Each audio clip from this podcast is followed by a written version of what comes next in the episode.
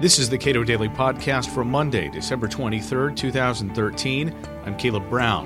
How do we get a defense budget more in line with the actual threats the U.S. faces?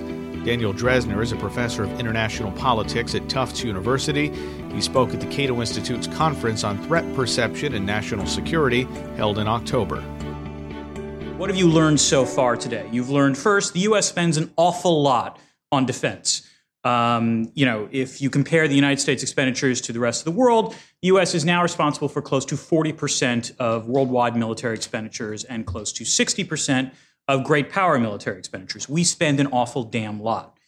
You have also learned that threat perception has been perhaps inflated, and that, in fact, if you actually do a more accurate assessment of the actual threats to the United States, perhaps the threats don't match that military spending, that there would be ways in which you could cut back.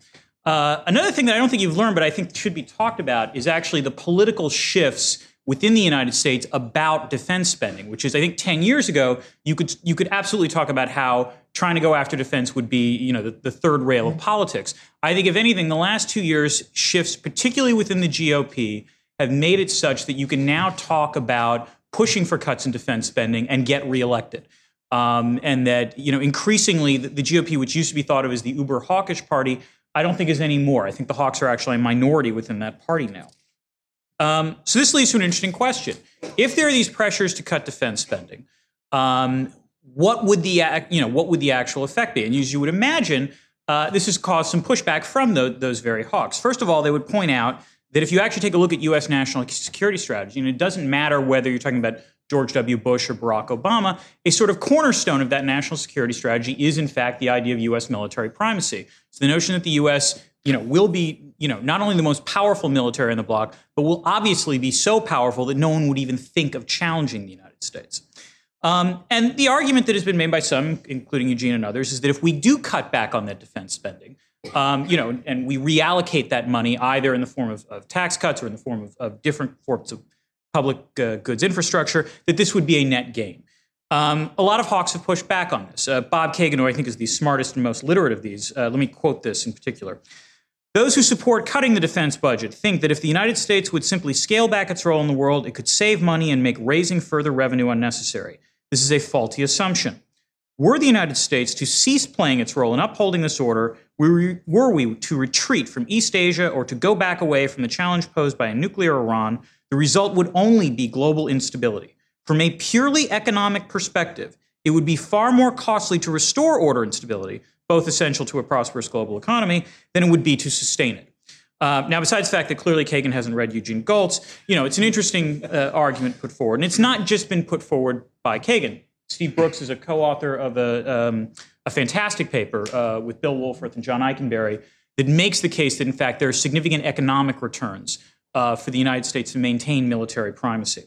So this paper is part of a larger project that I've been investigating to try to find out exactly what the causal logics are, whereby having military primacy actually leads to increases in revenue. In other words, how do you actually make the money? How do you make the buck from the bang, as it were? This is an interesting question because actually in international relations scholarship, there hasn't been that much written about this, as in fact Brooks, Eikenberry, and Wohlforth pointed out.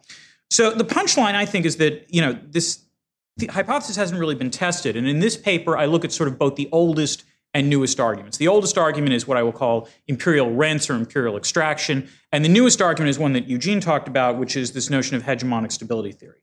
The conclusion I come to is that essentially both of these one argument is wildly exaggerated or somewhat exaggerated. The other one is just simply flat out wrong. Let's go to the imperial rents argument, or as I like to put it, the Donald Trump theory of international relations. Because if you remember back during those brief shining 2 weeks when Donald Trump was the leader of the GOP presidential nomination, race by public opinion polls, Trump's great insight into foreign policy was that the United States had not extracted enough oil from Iraq and from other places in the Middle East where we had sent our troops. And if he was president, he would make damn sure that we would be able to get that sort of return from our military investment. And in some crude, truly preschool way, Trump was trying to articulate the notion, I think, that there was some advantage to be gained from actual, economic empire. Empire is the oldest form of territorial organization in the world. And the notion is that by having an empire, you can have resources flow from the imperial dominions to the metropole. So military primacy presumably allows the hegemon to engage in coercive extraction. Anywhere where it invades or it sends its troops, it will somehow get booty from those dominions, whether they're formal or informal. Now, you might logically ask, is this still useful in the 21st century? You know, post 9/11, there have been some people who have argued that, in fact, yes, for certain raw materials, oil, that you could, you know, use that military force to extract that resource, and that would actually be relatively valuable. Or another argument that people like Max Boot have made is that by using force, you can drain the swamp of threats, thereby, you know, preventing those threats from potentially hitting you here at home. The evidence for this is crap. There's just no other way to put it. In the pre-industrial age, there is absolutely evidence that, in fact, empire did pay off, to be fair. I think this is sort of a long-lasting thing. If you take a look, you know, most of the economic literature on pre-industrial empires show that there was some gain, in fact, from exploitation. There's considerably less evidence from this in the industrial era. If you take a look at Great Britain, for example, it actually earned a higher rate of return on its investments in Latin America, where it didn't have outright colonies, than it did in places where it did have outright colonies. If you look at the Soviet Empire during the Cold War, you know, it actually forcibly removed a lot of factories from East Germany and moved them to the Soviet Union. The evidence there is that after the first 5 years, actually, the rest of the Warsaw Pact was a net drain rather than a net gain to the Soviets. As for the post-industrial age, you know, there's a couple of problems with this. The first, and David Edelstein has done work on this, for this sort of extraction to work, you would actually have to have a very long-term occupation of the countries in question, and yet it is, in fact, the long-term occupation of countries in question that is almost guaranteed to generate the kind of resistance that undercuts the ability to extract resources in the first place. And, you know, last on this, you know, you take a look at places like Afghanistan and Iraq.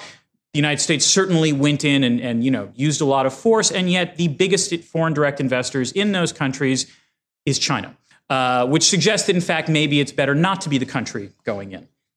Okay, so we can get rid of that, but really, you know, anytime I can write a paper where I talk about Donald Trump is fun. Daniel Drezner is a professor of international politics at Tufts University. He spoke at the Cato Institute's conference on threat perception and national security in October. You can watch the full conference at Cato.org.